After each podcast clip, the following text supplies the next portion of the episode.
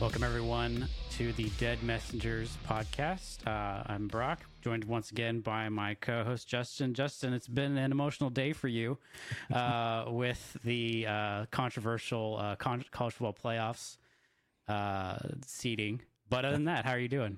I am so angry. I am so angry. And like, I shouldn't even care. And yet I'm so angry. But otherwise, I'm okay. Yeah. Well, we are going to dive into that, but um, let's let's put the emotional baggage to the side for now because um, we have uh, a few things in Destiny to cover. Um, we are only doing this once a month, uh, and it's actually proved to be uh, good for us because there's been some things that happened in Destiny that maybe wouldn't have happened if we had recorded a week after. Uh, for example, um, in this past week alone, uh, Bungie uh, has decided in their infinite wisdom to uh, sell uh, one of the best exotics ever created, the Sleeper Simulant, uh, and then some other exotic that I don't remember for fifteen dollars, and that has For, for 24 hours. yeah for twenty four hours, uh, which has raised hue and cry across the land. Um, and then it's it's interesting. Both things are interesting. It's interesting that they d- decided to do this at this juncture, and it's interesting uh, the reaction to it. Yeah. So, I, I first of all, I'm not surprised. Let me say that, right? Like when you, we, we just talked last time about the fact that, I mean, what are they, 45% off their revenue targets or something like that? And so I think it's pretty obvious that they need to do something to generate revenue. Yeah. So I'm not surprised that they did it. I think I'm surprised. Maybe I shouldn't be, but I think I'm surprised by the clumsiness with which it was rolled out. Right? Like Right. you have to you know that they had to know that they were going to get this kind of reaction, right? Like you know that there was a meeting that happened and somebody somewhere was like if we do this, they're going to lose their shit. yeah well it, it's to me it's like instead of instead of a, a okay I, i'll save the the first thing i was going to say but instead of uh instead of doing $15 for you know two exotics which you know i'm not going to stand on the table and say these are game changing well sleeper is obviously but It, I, like, look, you have a soft spot in your heart for it. okay yeah it's but not game changing. it's not game changing it, it, it could have sort of like if they were like it would be like for me Right. if they were selling Whisper. Right, and I'd exactly. be like, it's the greatest exotic of all time. Right. No one uses it, but it's Yeah, the exactly. greatest exotic of all time. Exactly. But it's it's so you know, it's not like you're selling game changing exotics. But if it had been me, I would have said instead of selling actual weapons, let's stick to you know kind of what our our game has been so far in selling you know cosmetic things, right? And and maybe there's a variation on um, what is currently offered in the Eververse store that we could have done a special on. Um, you know something to something of that effect. Maybe maybe you know selling some popular cosmetics from you know previous years that are not available anymore. I, I don't know something like that. Like if you're really trying to make up which it's going to be difficult to make up 45% off of your target just in general. A, a $15 exotic pack isn't going to make a massive difference in my opinion but I feel like they they departed too quickly from what had been their pattern of literally just selling cosmetics for money. Yeah, I mean, so like they could have, right? They could have been like, "Hey, we're going to sell some cosmetics from from the past or whatever." My guess is there's some data somewhere somehow that said, "Hey, look, if we sell cosmetics from the past, we're going to make this much money." And they wanted that to be a larger amount of money. The other thing I'll say is like it's been very it's very clear especially for the la- through, through the last year, but even the last two or three years, it's been very clear. Like Bungie's not really afraid to test things, and they're not really afraid to test things out in the open. They've been doing that a lot with seasons, and I think that people don't really realize that, and people don't really realize, um, you know, like when there's a new mechanic or a new sort of whatever part of the seasonal activity, maybe they like it, maybe they don't like it. That's Bungie trying to figure out what is it that people like and don't like. And so, you know, if you think back to like Season of Plunder when everybody was pissed at how grindy and gross it was, I think that's when they learned, okay, that's as far as we can turn the grind knob before the player base rev- revolts and they turned it right back. And so there's a lot of testing that they do and they're not afraid to do it out in the open. So like yeah, it could be a thing that they just decided to test. Like, what would be the community's reaction if we did something like that? But here's my problem with that they had to know. They're not so out of touch with their players that they hmm. didn't know what every, like, the community's reaction was going to be. Having said that, I think the pearl clutching by the like content creator community and the streamers get the fuck out of here with But that. you you think um, Aztecross going live immediately is not an appropriate response to uh, Look, uh, I, like uh, I won't pass judgment on what is and isn't appropriate, but I think it was silly, right? Yeah. Like everybody knows what basically everybody's opinion is. To get like all worked up about like to get all worked up about it and to like intentionally work the community up, Mm. it's not awesome. It's like you could even say it's a little harmful to the community, especially considering all you're doing, all you're doing is trying to generate clicks. Right. Well, okay. uh, One small thing before we move on to this this portion of the topic. Um, nope, I forgot it. All right, moving on. But look, I mean, Um, like at the end of the day, I don't hate it. I don't care. I think it's a little lame. yeah. Right. No, I agree. Um, I agree with you. Um, the reaction, like, was it a miss? Was it like, oh, I remember now. I was gonna say, you know, I agree with you. They had to know, and in the current climate in which they find themselves in that, you know, uh, satisfaction with the game and with Bungie at an all-time low. Um, now is not the time to maybe was now is really bad timing. maybe Terrible timing. maybe now's not the time to test things out of this Yeah. nature. Um, but having said that, I I I also agree that you know it it was unnecessary to you know the the reaction you know from from the content community and and from you know just the community in general. And, and the problem is, um, a lot of these streamers and content creators, you know, there's a lot of people who just take their opinions as their own. They don't Yeah, form they their live off controversy, right? well, uh, what I mean is like, there's a lot of people that don't form their own opinion, Yeah.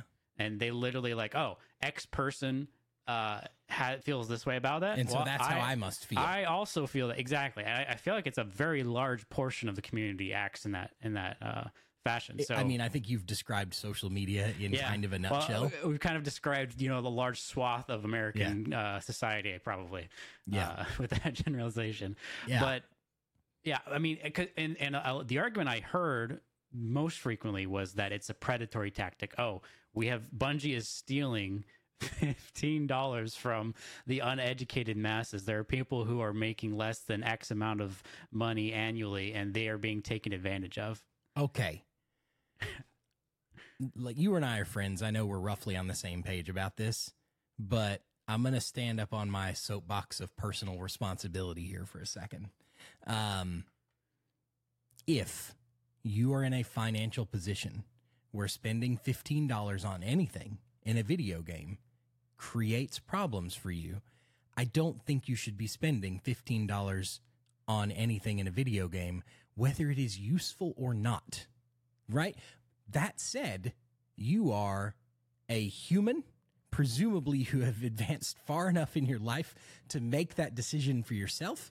And if you decide that's the thing that you want to do, go right ahead. I don't think it's my job. I don't think it's your job. I don't think it's anyone else's job to protect you from yourself. If you want to do that, go ahead. It's a different situation with kids. I think there's some parental responsibility. I'll let you get into that as the 4X parent of the podcast here. I think there's some parental responsibility there, but I do think it's like a little bit different with kids. If you are in a financial position where $15 is not going to be problematic for you, you still have an element of personal responsibility that you must exercise here. And if you spend $15 on a pack that gives you one enhancement prism, one enha- uh, like uh, ascendant shard, and uh, The greatest two exotic of all weapons, time. and then you realize that that's not really awesome, and you might have wasted that fifteen dollars. Guess what? You've learned a life lesson. Right? You Yeah. have learned that perhaps you shouldn't spend $15 on a thing in a video game. And if you do, you might not be thrilled with the return on your investment. In either case, there is an element of personal responsibility here. I do not like it when people use the word predatory about this kind of thing. All they're doing is giving you a choice. It is the business's job to make revenue any way they can, to generate revenue any way they can. They're giving you a choice. They're not forcing it down your throat. They're not saying, in order to do this activity or to compete in this whatever, you must spend this $15. They're just saying, look, if you want a shortcut here it is. And like, right. what's the harm in that? Yeah. Yeah, it is a problem. We both definitely agree on this. Uh, just to address the the parental side, um, yeah, this is more this. You know, when it comes to kids, it is definitely a different ball game. I, I have children. Um, they have, you know, definitely one of them is old enough to accidentally buy things, right? So it is important. It is the parents' responsibility uh, to make sure that they have put the controls in place that they can't accidentally buy something. Uh, and you know, the good news is Xbox, Steam, and PlayStation all have those controls that you can use. Um, so you know, that, when it comes to you know kids wanting to buy things, it, that's to me, you, you need to do your job as a parent to protect your children from you know spending money they don't have and and even use it as a good teaching tool like i i, I fully intend to leverage the fact that these these games offer things for money to teach my son some valuable uh life lessons about spending your money so Yeah, I mean, like, you know, if it were me, I don't have kids, Right. so me just I'm gonna put that out there. But if it were me, I would give my kid a way to earn some money Yeah. through some chores or whatever. Go buy that fifteen dollar pack, and then when you're unhappy about what you got as a result, guess what? We've learned a little lesson here. We have a i mean th- teachable this moment. isn't this isn't new No, as a kid, you save up your money, you go to Walmart or Target or, or whatever, whatever toy store, you buy a toy, you bring it home, and now you, and then sometimes it's, you're happy with it, but other times you're not happy with it. I just spent, you know, it took me three months to accumulate this money. I just bought this toy and I'm not happy with it. Like this is not a new, just because it's you know online and in a video game. I, I think it's a very similar situation. Yeah. Um, so my Yeah, so- my only my only other thing, and and we can you know we can move on after this unless you have something else.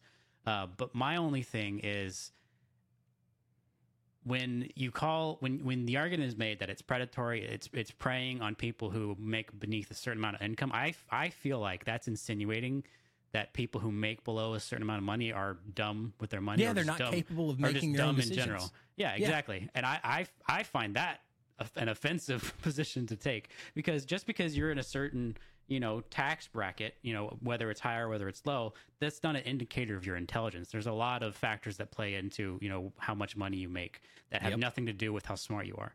So Yep. I, I I don't think that that's a valid making the argument that that person because they make X amount of money shouldn't be trusted to handle their own uh, personal or to, to have personal responsibility. I think that is a very narrow way of looking at uh, the situation and and frankly just you know financial responsibility in general. Amen, brother. Now, before we move on, I just one thing.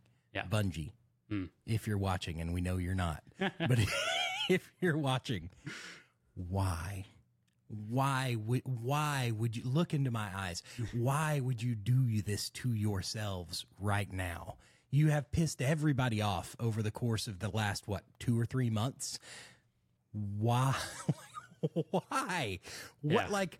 Why did you think this was the right time? Why did you think that like it was the right way to do it to just roll it out and not plant the seed ahead of time that you were it's a thing that you were experimenting with? What like why did you do any of it? Yeah. And like I get I get that in the grand scheme of things it doesn't matter.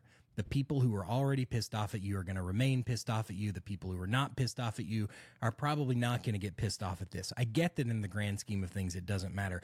But why would you give more fuel Yeah. to be added to Why- the fire why- why that is the dumpster fire of your community right now? Which is why. I just want to know why. Yeah, I mean, Bungie, when you you you know we you know the two of us are pretty reasonable. We understand why you make certain decisions, but when you have us questioning, like we you know we've been playing this game since it launched. You know we're not going to stop playing it. We're probably in the one percent of Bungie you know simps as it were. Uh, but you you have us questioning the wisdom And- of this. Yeah, and like, look, I will defend because, like, if you listen to our last episode, I talked about this. Yeah. I understand the plight of the business that needs to make money. Yeah. I will defend actions of a business that, like, maybe the consumer doesn't like because it's like, you know, monetization, further monetization, and that's gross, and I don't want to spend more money. I'm fine, but the business has to make more money. I will defend that all day long, but even I have to just be like, yeah, it was stupid. Right? Right. It was just stupid. I hope you made some money off of it, but like clearly it wasn't worth it because you undid it all within 24 hours.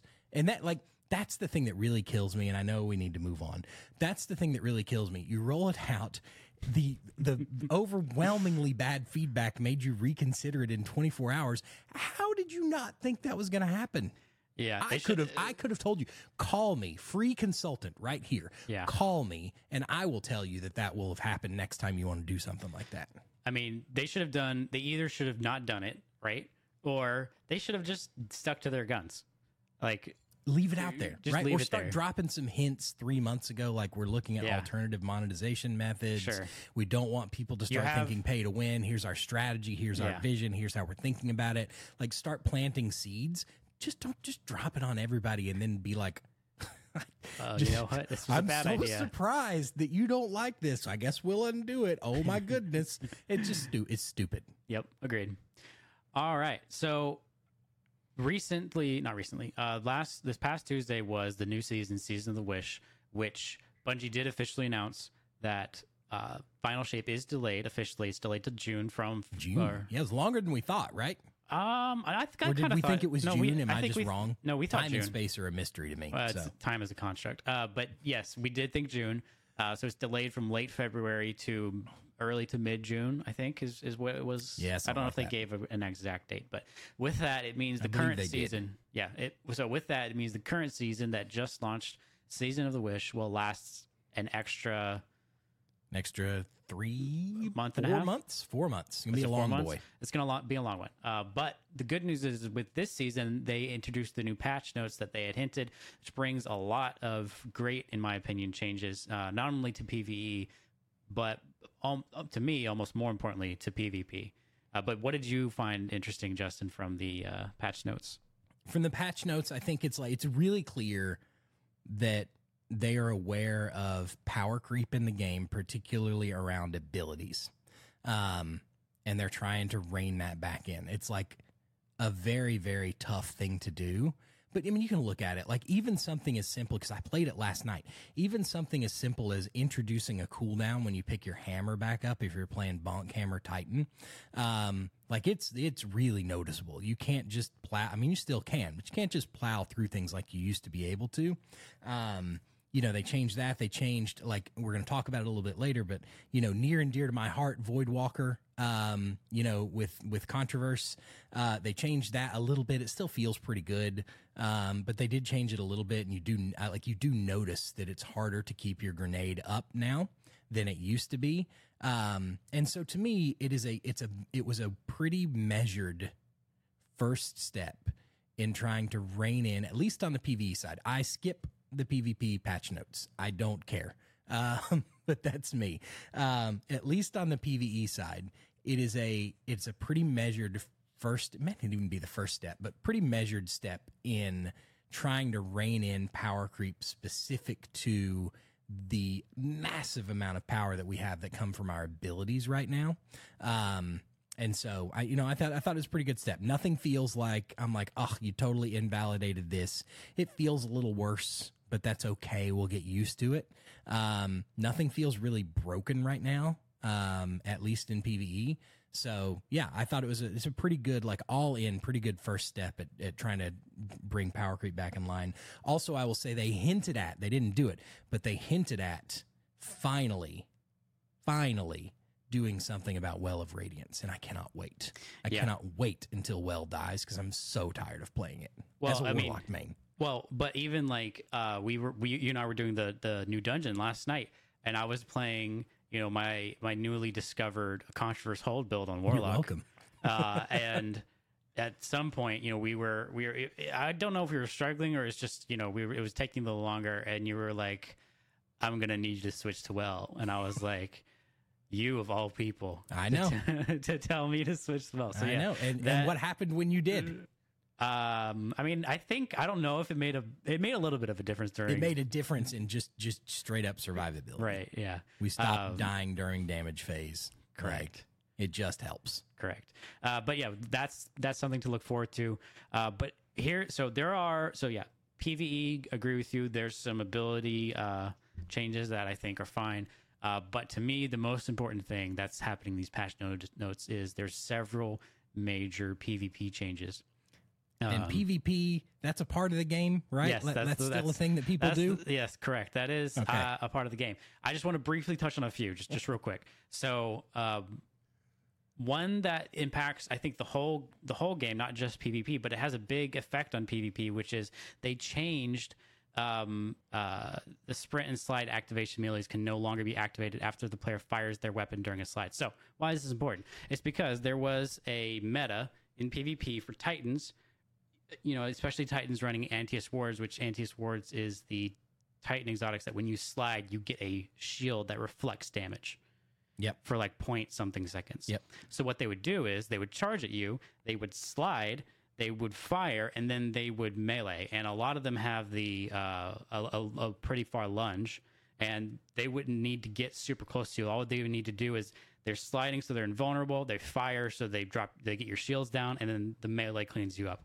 Literally, almost no defense against it. So you're telling me that that firing your weapon did not ca- effectively cancel the slide, and you could still melee out of the slide? Yeah, Wow, exactly. I didn't know that. and and that's and, wild. and that's uh, that's pretty powerful just by itself. But can you imagine if you're facing a a Titan that's sliding that you can't damage while he's sliding. right because it's getting reflected back at you. because getting reflected back at you? Yeah. yeah, So this was a major major change to nullify that um that aspect of the game and of course you know every single titan i've spoken to on this are very upset about it because it you know completely nullifies all titan melee abilities but Sure. i can't find it in my heart to be super um upset about it because it, there's almost no counter to it. So so that's a big change that's important. And it's also important to note that this is not just affecting Titans, it's also affecting any slide melee in general. So there is a Warlock arc uh, melee that is a slide one that it affects and uh is Yeah, there a hunter impartially, one? I don't think there's a hunter that one. that like slide shotgun melee lunge thingy impartially that seems pretty broken like it just seems like Yeah. if you're sliding and you fire your gun you should no longer be able to do the like sprint melee shoulder bash thing Exactly. Yeah. So that was a very important and necessary change. Another change which, you know, affects, you know, the the class that I play, which is Hunters, they undid a lot of the stompy nerfs that they applied two seasons Oh ago. my God, all three I seasons about ago. all Yeah. i heard about was So stompy they removed the AE penalty. Uh, they made it so that uh, they they had originally made it so that you don't don't get any of the benefit of stompies unless you have charged abilities. They removed that. Um, so and actually it, it provides a little bit of damage resistance, resistance when you're in the air. So I think that's a great change. And that always seemed dumb to me yeah, I don't know. It, it, it's like if their goal was to have no one run stompies, that's what they accomplished. Hardly anybody ran stompies um, after it's that. sort of like when they changed uh when they changed geomags um so that you know topping off no longer tops off topping off. Um, and, and like if your goal was to make it so that no one runs that and chaos reach anymore, you have accomplished your goal. Exactly. And then the final thing in the patch notes that I want to talk about um, is they made changes to competitive mode. Um, the specific things that they made changes to, I mean, they made a bunch of changes that I think all are good, but the specific Is ones. this is this both comp and trials? No, this this part is just, Just comp. comp? They did Okay. make changes to trials, which I guess I'll touch briefly on. But but to give you just to give uh, an example, in the previous, in the in the so they the original glory system was bad because it penalized you heavily for losses and didn't reward you very well for wins. That was the first problem. Then they introduced a new system, which has been the system for a couple seasons, in that your the amount of glory you get for a win and the amount of glory you you lose from a loss is dependent on your individual play. But in playing, we found that it was disproportionate to what we thought. Like, so for, for example, if I you know did the best in a match, and then you know you did the second best, sometimes I would gain less glory than you. Conversely, if we lost and I did the best, sometimes I would lose more glory than you would lose, even though I it has to do with like where you are on the ladder or something. yeah, it has to do with your rank in their elo system or however it works. So um, it it just felt very inconsistent. Um, so they've they've made changes to to that um, so that the it, it, it what the basic the basic summary of they've they've made it so that it prioritizes the rank the ranking prioritizes wins. So basically, you just get rewarded a certain amount for a win, and you get you know demerited a certain amount for a loss. And it I think there was some inflation calculation they were doing um, based on where you were you know ranked, and, and they removed that as well, which I think is a good change. It should be a linear progression based solely on wins and losses. It doesn't need to take into account your level or anything like that. So that that's a major change. And then the only other one was the change to trials to basically give more loot per win. So like Yeah. at, at three wins you get a certain amount of loot, five wins, which why, why they've always been so stingy with trials loot, I just I don't understand. I think it comes from the attitude in Destiny One, which is you didn't get anything unless you went flawless. yeah, Um, and it was and it was and it was a, it was it was like like really hard to go flawless in in Destiny One. So Yeah. Uh, well, you know, while I don't really care about PvP, I do say, and while I also think that oftentimes good things are ruined in PvE because of PvP, and that's irritating. Although kudos that they have been, you know, doing more like PvE only balancing and PvP only balancing. So like that's nice. Um, I will say that like I do think that PvP while it's not really my cup of tea, is pretty critical to the game's future. It's like that's the thing that people watch on Twitch when they do watch Twitch. Um, you know, it is the thing that like you know gets people sit up, sort of sit up straight in their in their fancy gaming chair and all that sort of stuff, and like actually you know get really zoned in on the game. Um, and so I think that you know, whatever effort it is that they are putting towards PvP right now, some people would say just put it towards PvE. No one cares. I disagree. I think like you should continue to make that game mode something that people are happy with. Um, I do think that like the thing that they did a while ago where they moved away from I don't want to start the debate, but they moved away from connection based matchmaking to skill based matchmaking. All the dedicated players hated that. I think I thought it was great for the little bit that I play. I don't matter, right? Like just just go back to the thing that the people who really like playing PvP actually like and just do that. Who cares about the rest of us? We're not going to play very much anyway. So I- think I think I'm so I think you're halfway to I think what is the correct solution, which is the I think what they would tell you and what they would tell someone who is a serious, you know, crucible PvP player is that we need a large population of people playing. And and this was a way to incentivize a larger population. So, okay, that's about in my opinion, that's a valid argument. However, I always thought it was a mistake to uh, implement skill based matchmaking across every single, or rather, every game mode that matters, right? There needs to be, or th- in my opinion, there has always been a, a need for game modes that are connection based, where people can just go play and not worry about having to, you know, sweat, or you know, it's just I'm just out here with the boys, we're six stacking, um, playing Control, playing Clash, and we're just having a good time. It's not about wins, it's just about playing, right? And in those situations, you don't want to be playing people of your skill. You you just want to play, and you know sometimes you you it's luck of the draw. So and that's how I mean we used to have nights where we would we would get together as a clan and, and play sixes when it was connection based. And that was a lot of fun. We tried to do that it was skill based, and it wasn't any fun because it was all sweatfest. So I think you need both. I think you need game modes that are skill based and everyone knows they're skill based, and then you need game modes that are connection based and let the players choose. And in fact, they are introducing that. I don't know. I don't think it's in this this season, um, but they are introducing new game modes that are specifically connection based and ones that are and keeping the ones that are currently skill based. So I think they are moving in that direction.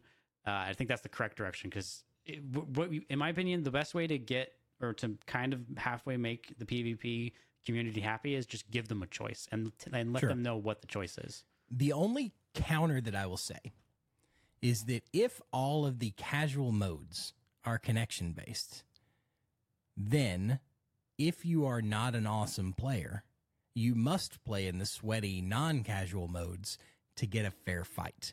Because for the thing that makes it chill and easy for good players like you, someone on the other team has to be getting stomped, right? and so if there's a like connection based casual mode and a skill based casual mode, cool, right? Um, but to say like, well, look, if you want to play people of your own skill, you got to go play these like you know competitive like ranked modes. All you're going to do is you're going to force people who don't want to get stomped every game and want a fair fight into those ranked modes. But I that said, again, I come back to my point of I don't actually like the people who are casual PvP players. I don't actually think we matter. I think Well, you just do what the hardcore players. But. I, I do think it's it's incorrect to assume that because you're like a 0.6 Crucible player, and if you go into a connection based match, you're going to get stomped every round. I, I don't think that's the case. Now you may get stomped more often, maybe than a 1.2 or 1.3, but I don't think you're getting stomped every round because first of all, especially if you're playing sixes, that means you're getting matched with other people. You're not the only one there. You might have a, Yeah. a three point, two point something on your team. Um, and sixes, you know, sixes is different than Uh, I think I think in sixes it matters less because it, there's a lot of people. Even if you're a great player, you if you're in a gunfight with two people and a third person comes from a different direction, not not much you can do about that, right? And it, but in threes it's different because position positioning is really important. You kind of know where everybody is, even if you don't know their exact location. So you know, I think it varies. And I think if you were to ask, you know, some of our more serious PvP friends who care a lot more than even I do, they would agree that this the skill based matchmaking in sixes in particular was was the most painful part of it. of course they would Yeah. because they couldn't walk through every game. I don't think you're I think you're missing the point. But anyway, we won't belabor the point. Maybe we'll have a longer uh diet uh, not diatribe. Maybe we'll have a longer uh you know, discussion on that because we are definitely on opposing or, or slightly opposing sides on this on this topic. Uh, Fair enough. All right, but we won't we won't uh, bury the lead any longer. It's time to discuss what has truly been troubling you on this day more than other days, and it's that uh, Let me limber up. this this morning the call what do they call themselves? The College Football Playoff Committee. The College Football Playoff Committee committee. Okay, there's a certain number. Okay, yeah. For a second there, I thought we could get anyway. I won't say that. Um, all right. So the College Football Playoff Committee this morning released the official seeding for the playoffs, and this year, 2023, is the last year that it's only four teams that Correct. make the playoffs. Next year, it's 12, It is 12, which is a massive jump. Uh, but it's it is which is it should have been it should never have been 4. Anyway. Agreed. Agreed. All right. So to set the stage, um, the teams in the top six that are in consideration: Georgia, uh, Michigan, Washington, Texas, FSU, and Alabama. Okay. Correct. Now the only undefeated teams, like the ones that never lost a game, are FSU for sure, Washington Washington, and did Michigan lose a game? and Michigan. Michigan. So those are the only undefeated teams. Correct. Correct. All right. And then after that, you have Georgia, which just lost in the SEC championship to Alabama. Correct. You have Alabama, whose only loss is to Texas. Correct. And then you have Texas, whose only loss was to I don't remember. a bad team, I think. Was it a bad team?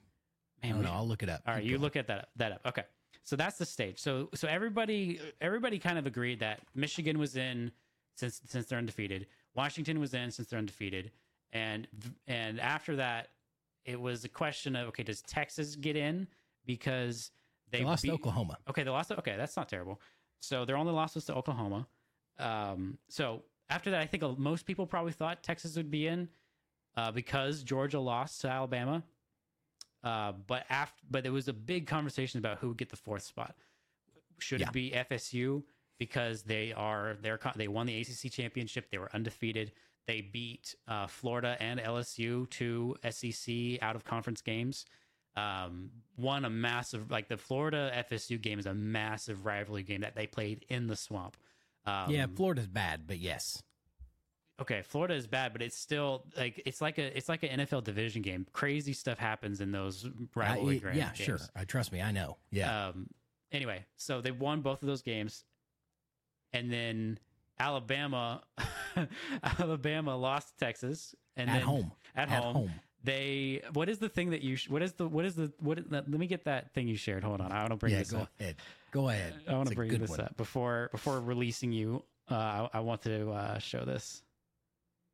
Oh, it was a oh, it was a picture. It's not formatted super well the way All that right. I pasted it. All right, hold on.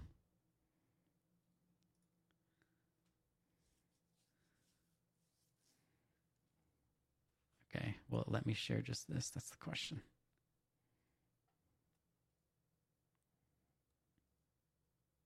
Yes, okay. Here we go. All right. So this is this is I saw like several different variations of this on Twitter, X, whatever. Um, Florida State isn't that great. Pulled here are the reasons. Pulled away late from a six and six G five team. Needed a prayer to beat a six and six rival. Three point win versus a four eight conference foe. Lost by ten at home. Oh wait, shoot, this is my Alabama file. So Alabama, yes, they only have a loss to Texas, but the the route they took to get here wasn't impressive by any means. I think that's the main point. I think that's the point. And like, here's my thing. First of all, Georgia losing is the reason that all of this is a problem. Right? Well, that and and uh, Auburn failing to defend a a fourth and like thirty. don't even get me started. yes. But Georgia in particular losing is the reason all this is a problem because if they hadn't lost, it's so much easier. Right? Yes, because they're in. Like it's so much easier. Um and FSU probably still gets left out. Right. Right? but it's not as um, controversial if if It's not as controversial, right? Because then you have Georgia. Well, actually, like because Georgia's undefeated if they win. Georgia's undefeated. So, like, if they had lo- lost Alabama, you would have for sure Georgia, for sure Michigan, for sure Washington, and your fourth spot could go to Texas or it could go to FSU, right? Um, Yeah. That's and so like there would still be some controversy if Texas gets in over FSU. But here's my problem. Like FSU has done everything that the college football sport has asked of them, right? All they have done is won every single game. And their quarterback broke his leg, right? That sucks. But like how is it okay to tell the like this team that like what like what do you want them to do? Should they have gone undefeated even harder than they went? Like they can't go more undefeated. They didn't lose a single game.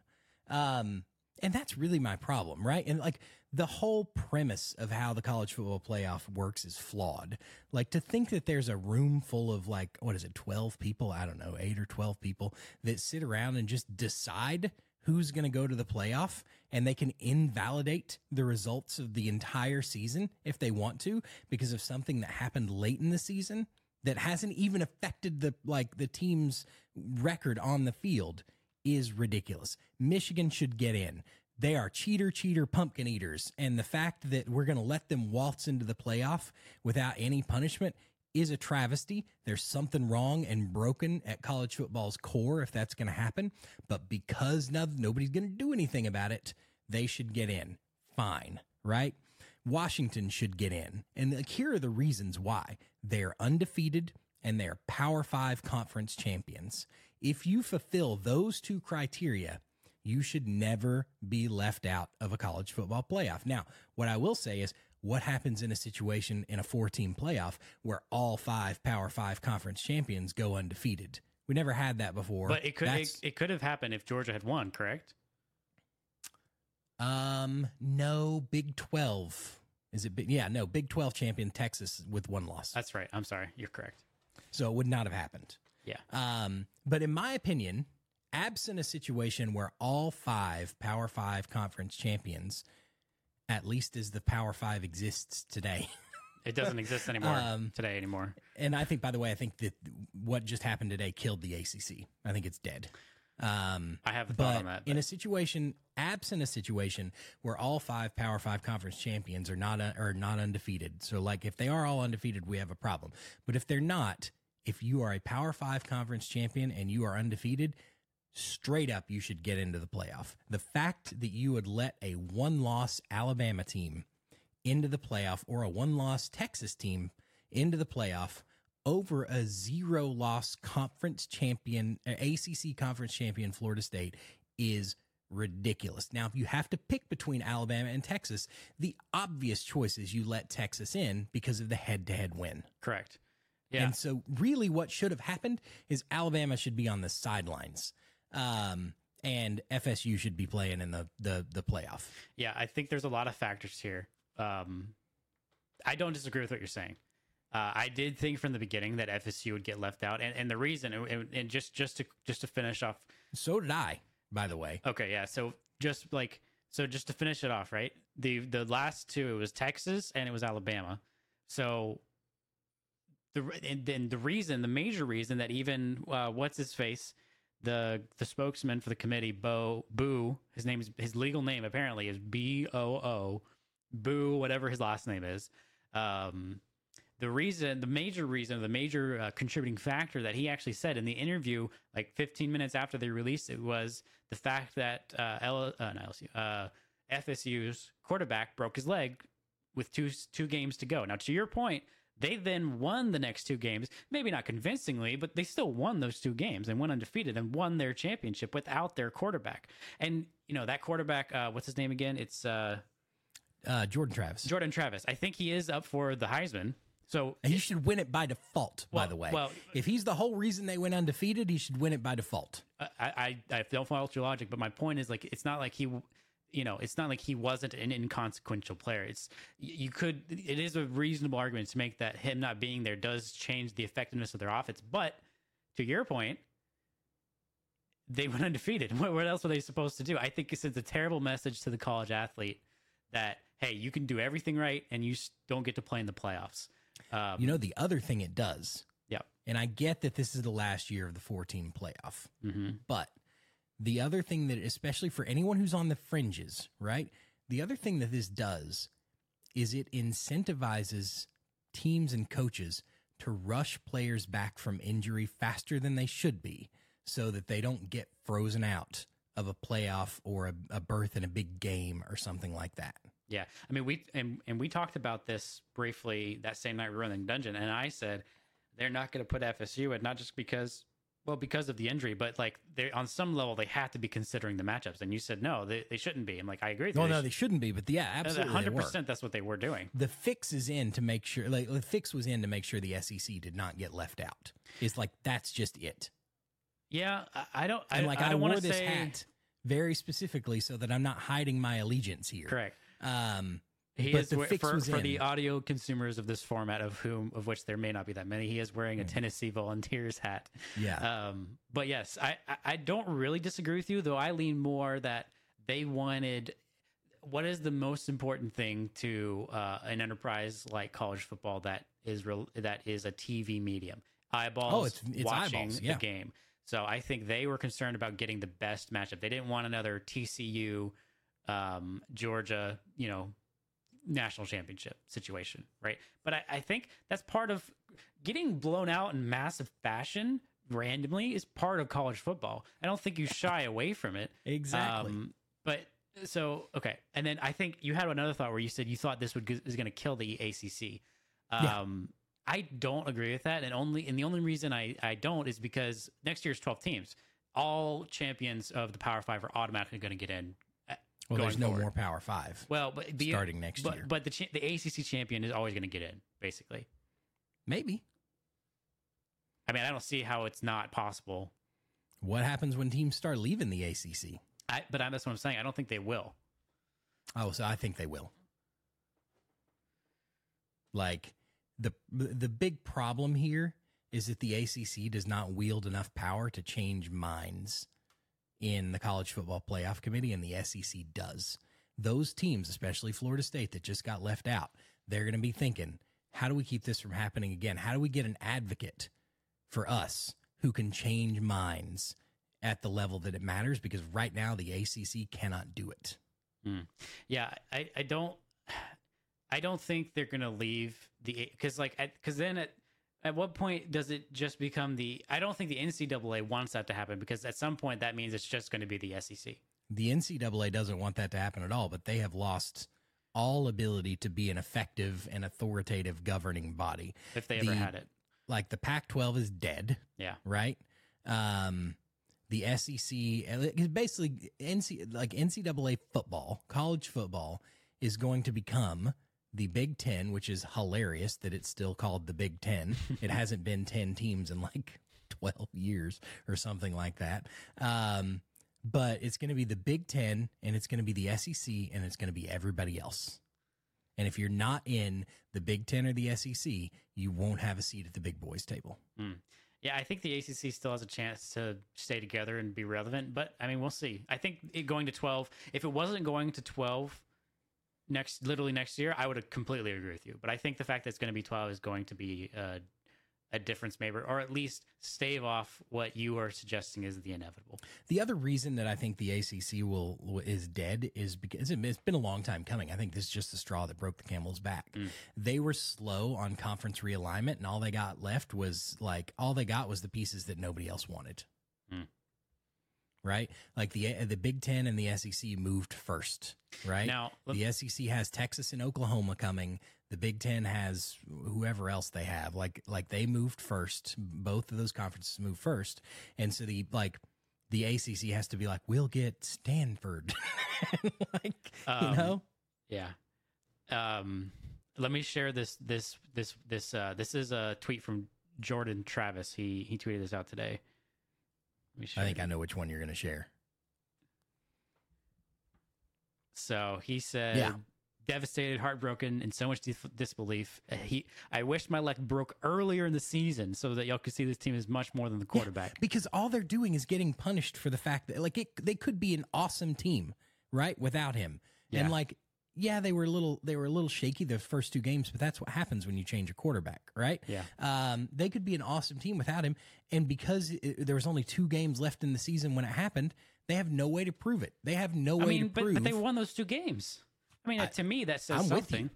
I'm they with you. like they've already proven that they deserve to be They there. played. Who did they play in the championship? Um, Louisville. Louisville. They didn't they hold them to like a pretty low point they total. sure did Like one of the uh, one of the more prolific offenses I mean, what is the popular saying? Defense wins championships. You've got to let did just lose to Kentucky Yeah, so. well, Kentucky is a little better than they have been historically, but I, I see your point. Um, and let, let's be clear. Um, there was another, I don't have it, but there was another another uh, tweet today that I thought was funny. That was first of all, how dare you for making me feel bad for Florida State because uh, I nominally am a Florida Gator fan, so you know anything bad that happens to FSU, usually I'm very happy about. Right. Um, so I'm but- usually just I usually hate all Florida based teams. well, Um but here I am also feeling bad for them. Yeah, I mean they just they did get royally screwed. But here's a question I have for you: If it hadn't, let's say it wasn't FSU that this ha- that that was in this situation. Let's say the decision has been made, right? Yet everything's the same except instead of FSU, it was Clemson. Do you think they get left out? Meaning if Clemson was the undefeated ACC champion, Yeah, if Clemson had not just lost their starting quarterback, no. no, same, same situation. They'd lose their- Same exact situation. Same exact situation. Yeah, The I think they do. Okay, interesting. I think there's a chance they'd leave Clemson in only because obviously they haven't been good this past year, and I don't know. If, I don't remember if they were good the year before, but like they have They been. okay the year before. Yeah, they have been good recently, whereas FSU is coming back just this year, really from a long, you know, stay in the wilderness. Um, Yeah, they really Mario Cristobal themselves pretty badly. Um, yeah, but yeah, I mean, sure, I still think Clemson gets left out, and the Okay. reason that I think Clemson gets left out is because I think the I know for sure the SEC gets preferential treatment in college football. They just do.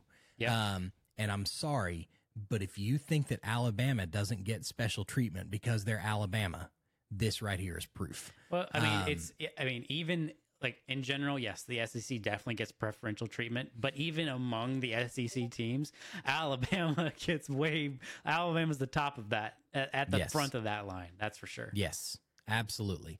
Now, it is my fervent hope that Alabama beats the living hell out of Michigan. Um, Well- you won't often hear me advocating for an Alabama win. Yeah. Um, but that's really what I hope happens. But man, it's like it's a really bad day for for college football. Like a- again, Florida State, all they did was exactly what they were supposed to do if they wanted to make it to the playoff and get themselves a shot. Yeah. They never lost. They won their conference championship. What more do you want them to do? Should he have had a stronger leg? Yeah. Like, I, I just, I, it's, it is inexcusable. final thought I have on this, and then and then we'll we'll close out with uh, the long awaited uh, build overviews of, of our two favorite builds. Uh, but the final thought I have is, you know, we're focused. We've been focused uh, rightly on FSU being left out in the cold, but and you mentioned it. You know, Michigan by you know, there's a lot of smoke around Michigan cheating, and it's the strong conviction of a lot of people that you know it'll come out after the, some at some point after this season. What happens when you know they come out and say, "Yeah, Michigan was cheating." Their whole 2023 season is invalid. Now FSU has been screwed twice because if Yeah, because if sure because if Michigan was was called on this during the season and and were invalidated uh, from the selection for that reason, And FSU gets in. FSU is in.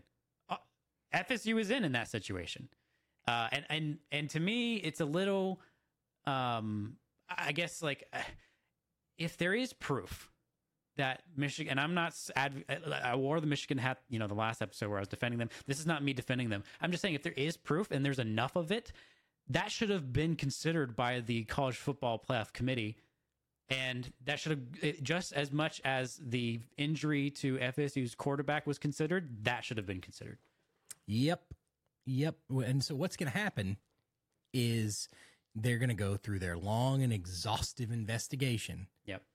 and it's going to result in like the vacate vacating Michigan's all of their wins at least for this season and probably, you know, a season or two before. Um, but it won't matter So because they will have let's say they win it all, right? Yeah. It won't matter because they won the national championship. That's all anybody's going to remember. I disagree. I I think if they win the national championship and then they have to vacate it, I think people will remember that. And Do you think anybody remembers that Reggie Bush had to give his Heisman Trophy I re- back? oh yeah, I remember that. No, like you might remember the fact that he had to do it, but it doesn't change like the fact that he was the best player and he won the Heisman that year. Yeah, I think that's a different situation because he. It's a different situation. He wasn't cheating. He wasn't right? cheating, Like yeah. he wasn't. I, I like, think on people steroids or something like that. So, yeah. so to be clear, what I hope happens is I hope Michigan does win it all, and then they are forced to vacate it because I, that's because then I feel like that's the most amount of of payback you can get as an FSU fan. Oh, oh, eh, we can't play in the playoff. Well, then nobody gets it. I that's what I hope happens. Maybe, maybe. I just the fact that like they're going to let them walk into the playoffs scot free is it's a problem. Yeah, I mean, I, I, and again, this is not me defending Michigan, but if they have proof, just produce it. Like, why does it have to? We have to wait a year and a not half. the NCAA they take eighteen months to do anything. I don't. I just don't understand. Uh, anyway, all right. So that's that. FSU got screwed. Michigan's probably cheating.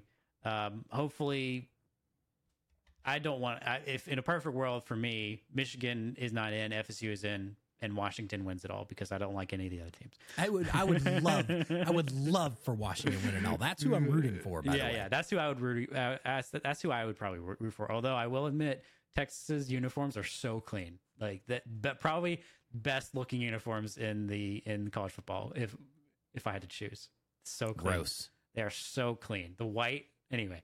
Um, gross. all right, so let's close off by going through. We will return to Destiny, back to our our regularly scheduled programming. Regularly scheduled programming. Um, I'm going to pull up. We're going to start with. Um, we're going to start with your your loadout and give give the people a brief overview of this while I while I pull it up here. So it's a, it's a. Uh, I've been playing it for years, right? But it is a Voidwalker build. It's Warlock Voidwalker build, centered around spamming grenades using the exotic Contraverse hold. Um, that's pretty much it. Um, so uh, obviously requires the exotic Contraverse hold. That for anybody who doesn't know, um, that lets you supercharge your vortex grenade. You throw it, it lasts for a little bit longer based on your fragments. It can do all kinds of things. Um, and, um, you know, um, contraverse hold helps you get your, your grenade energy back. The idea being if you run that loop correctly, which is you charge your vortex grenade, you throw it somewhere where it can proc enough times to get your grenade energy back, you're, you're right back to full or pretty darn close to it. Um, and vortex grenades are really powerful. They do a lot of damage. They debuff targets if you use Echo of Undermining. I think it's Echo of Undermining, which I recommend that you do because it applies weaken to the targets. It gives like the big suck. And so, like, it, all suck. the. Yeah, all of the enemies that are on the fringes get pulled in. It's amazing for ad clear. It's really good, frankly, for like chunky um, enemies, even yellow bars. It's not bad for bosses. Um, and it's particularly good on bosses because it debuffs. Um, you know, even if even if it's not the thing that is going to do all of the damage, and it also does a fair bit of damage in its own right. Um, it's really, really strong just to be able to sort of chuck charged vortex grenades all over the place um, and get them to come back. And the key to that whole thing is uh, is contraverse hold. And now, um, with the way they've changed abilities, the second key is get while like when you get your first kill with this build, you proc devour, um, and then the more kills you get with devour, or the more kills you get while you have devour, charges your uh, charges your grenade energy back. So um, that's that's the the the nuts and bolts, the overview of it. Yeah, and you could also run weapons that have like adrenaline junkie and demolitionists to even Oh, And like increase it the just- amount your grenade charges. Yeah, with volatile rounds, because one of the fragments gives you volatile rounds. Um, but with volatile rounds, if you use contraverse hold with like commemoration, um, it is, I mean, it's just, it's so fun. You get purple explosions everywhere. You can have volatile rounds almost all the time. Everything's debuffed. You got reconstruction and killing tally on your commemoration. So it's doing a ton of damage while you have volatile rounds. It's just, it's a lot of fun to play with. It's a lot of fun in like easy content. It's a lot of fun in hard content. I did almost the entirety of um, day one Root of Nightmares running this build Yeah. because it was so good at ad clear. Yep.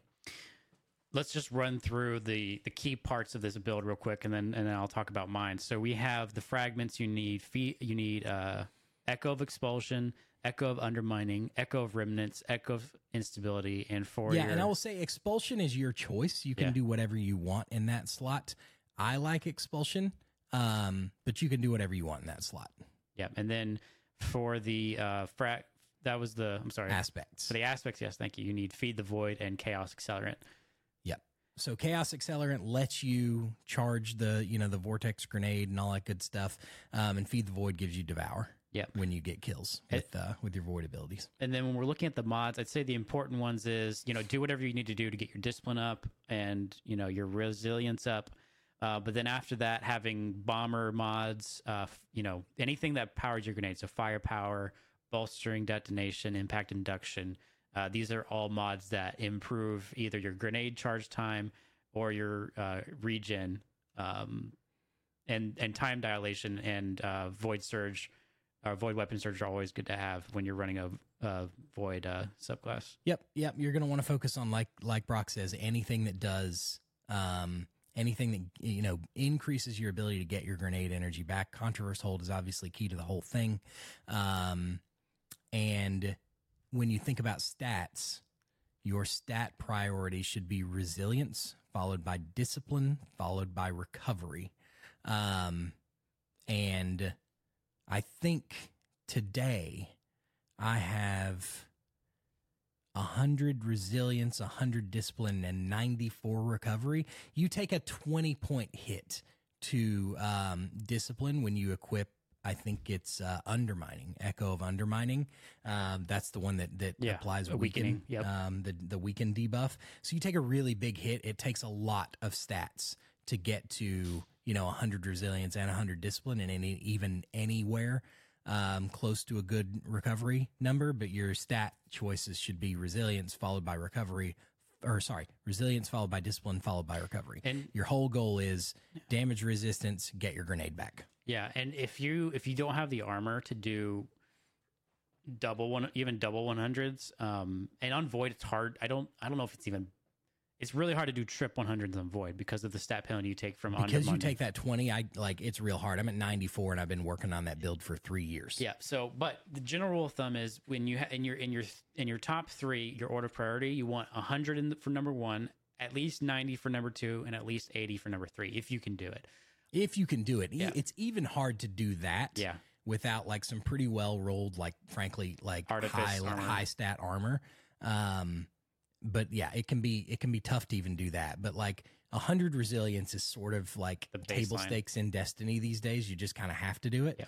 Um, as high as you can get in in discipline, ninety is good.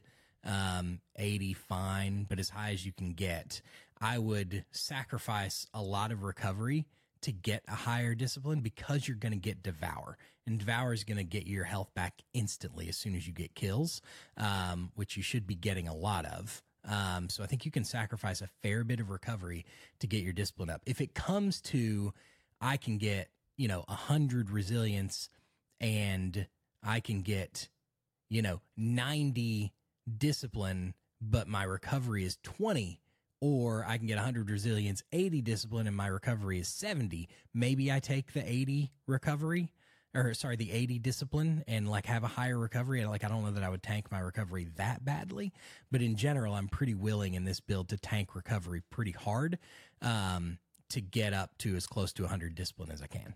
Yep, makes sense. Okay, so now I'm going to talk through not a similar loadout, but it it lives in a similar space in that it's a PVE loadout, and it's I find it one of the more fun ones to run on a hunter. So while uh, while he's setting this up, I'll just say you ran this in you know, was our day one King's Fall, Day right? one Kingsfall, yeah. And I remember in Golgoroth in particular, there was a point where I was just watching you run around. And I think I said out loud, I was like, this man is playing a different game.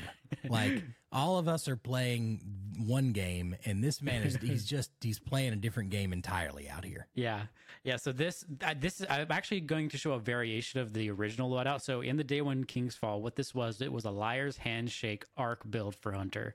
Um, the variation I'm showing here is actually Assassin's Cowl instead right, of yeah. Liar's Handshake, and uh, that's only because of in today's meta, I think Assassin's Cowl is actually the better choice. Um, but but yeah, that night, essentially what I was doing was, or, or the basic conceit of this loadout is, you never need to fire a primary weapon.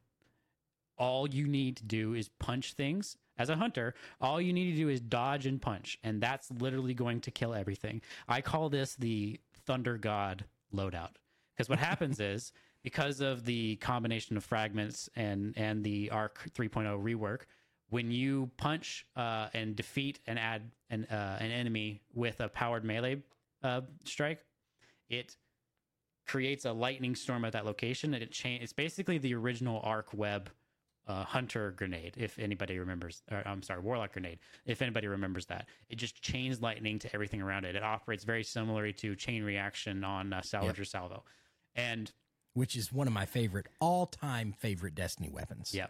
Uh, actually, you know what? I don't even think you need a defeat to, to proc it. I think it, it chains regardless as long as you land a powered melee blow.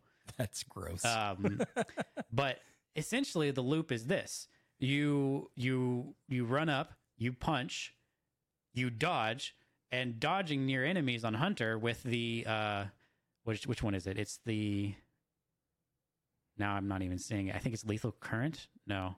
Anyway, dodging. Oh, I'm sorry. It's marksman's dodge. Yeah. With marksman's dodge, no, no, with gambler's dodge, dodging near an enemy gives you your melee charge back. yeah. So you run up, you punch, you dodge, you punch, and you just repeat that over and over again. And and you know you run you know certain aspects that give you increase and, and it's almost as if arc 3.0 on hunter was built with this in mind because spark of resistance for example gives you you know added uh, damage resistance when you're in close proximity um, i think you know is it maybe a spark of feedback that like when you're surrounded you get you know extra you know you know damage you do extra damage when when you when someone punches you. Like it arc 3.0 hunter is built for basically either liar's handshake or assassin's cowl and the cool thing about assassin's cowl so liar's handshake when you when you do when you punch if you get punched and then you punch you do extra damage uh, and you get a small amount of, healing. And and that combined with combination blow which is the powered melee on arc combination blow stacks three times and it's increasing amount of healing that you get on a defeat. So what I was doing with Liar's Handshake on that night was something would punch me, get me weak. I would punch it back, do that extra damage, do the arc chaining. I would get healed twice, once from once from Liar's Handshake, and then another time from combination blow, and I'd be doing a ton of damage on the return punch. So I would literally walk up to yellow bar wizards in Golgoroth on contest mode and just literally punch them to death. I could And on top of this, you like you have a super that doesn't suck. Right. Yeah. Right? So the new Arc 3.0 Gathering Yeah. Storm, yeah, it doesn't suck. In fact, I don't really know the whole reason why, but some of our, you know, guys on our day one team, they were running Gathering Storm as a legit DPS option in our in our recent King's Fall uh, flawless clear. I don't, Yeah. I don't really know the. I think there's a specific reason for that. I actually don't know why, but yeah. So this is a fun loadout to do. Assassin's Cowl has the added benefit. It doesn't do the extra damage, but on a powered melee kill, it makes you invisible, which is great. Uh, I know this is a popular option uh, with a lot of people we play with that run Hunter when they do solo dungeons. Yeah. Um. So yeah, this this is so it's That's actually a good point. Yeah. so this this is just a great option. So just to run through it real quick, um, aspects you want flow state, lethal current, and fragments. You want resistance, feedback, shock, and dis- discharge. All of the fragment, almost all the fragments on Arc Hunter or just Arc 3.0 in general are great. Um, there's there's very it's very hard to go wrong here. And then in terms of your stat distribution, mobility is is number one because you need your dodge back back as as frequently as possible. Um, after that, honestly, okay, Would te- it be strength or recovery? no, you, you Or never. resilience. It, it would be resilience, but you're so hard to kill because a you'll be invisible and two you'll be getting healing from combination blow. Um, you're just hard to kill in general. So yeah, re- but resilience is technically number two, and strength. Like yes, it's nice to have the strength, but like your dodge gives you back your melee charge when you dodge near enemies. Yeah. So, but anyway, those are the three. Mobility is the most important, and then resilience, and then strength. But if those are lower for some reason, you're, you'll be fine. You'll you just need your your mobility mobility to be 100, and then the other two as high as you as you can. Um, and other than that, just you know anything to maximize your melee charge because there will be times where hey I dodged oh I just I actually killed everybody and now I don't have a dodge or my melee melee. So there will be those times that happen. So you know you want fo- focusing strike, heavy handed, um, outreach um, for your your melee uh, specific mods. I also run Dynamo um, because it'll charge up my super with my uh, melee blows, which is nice. Um, better already because you know you, because better already. because better. Yeah. I mean, there's just there's just an obvious. Um, Yeah. yeah, and then other than that, like honestly, when I run this loadout, I hardly ever run a kinetic weapon. I usually run two special weapons double special. because yeah. I, especially in uh, just normal content, I don't need to actually shoot anything. Yeah, the only hunter build that I actually have is I have like an Omni build that I use. I, I run it in GMs a lot. Yeah. Um, I think I probably should build this at some point because I feel like I'd probably actually play hunter a little bit more um, if I had something like this because it's like a little bit my speed. Because with Titan, I used to play bonk hammer and you're just literally running around just destroying everything by throwing hammers. This is not that much different. Yeah, um, and I had a good time with I had a good time with Bonkhammer. They you know they changed it in this uh, this most recent um, set of uh, set of nerfs, and it doesn't feel as good. So maybe I'll give this a try. Speaking of, um, did anything in the most recent set of nerfs make this not feel as good as it used to?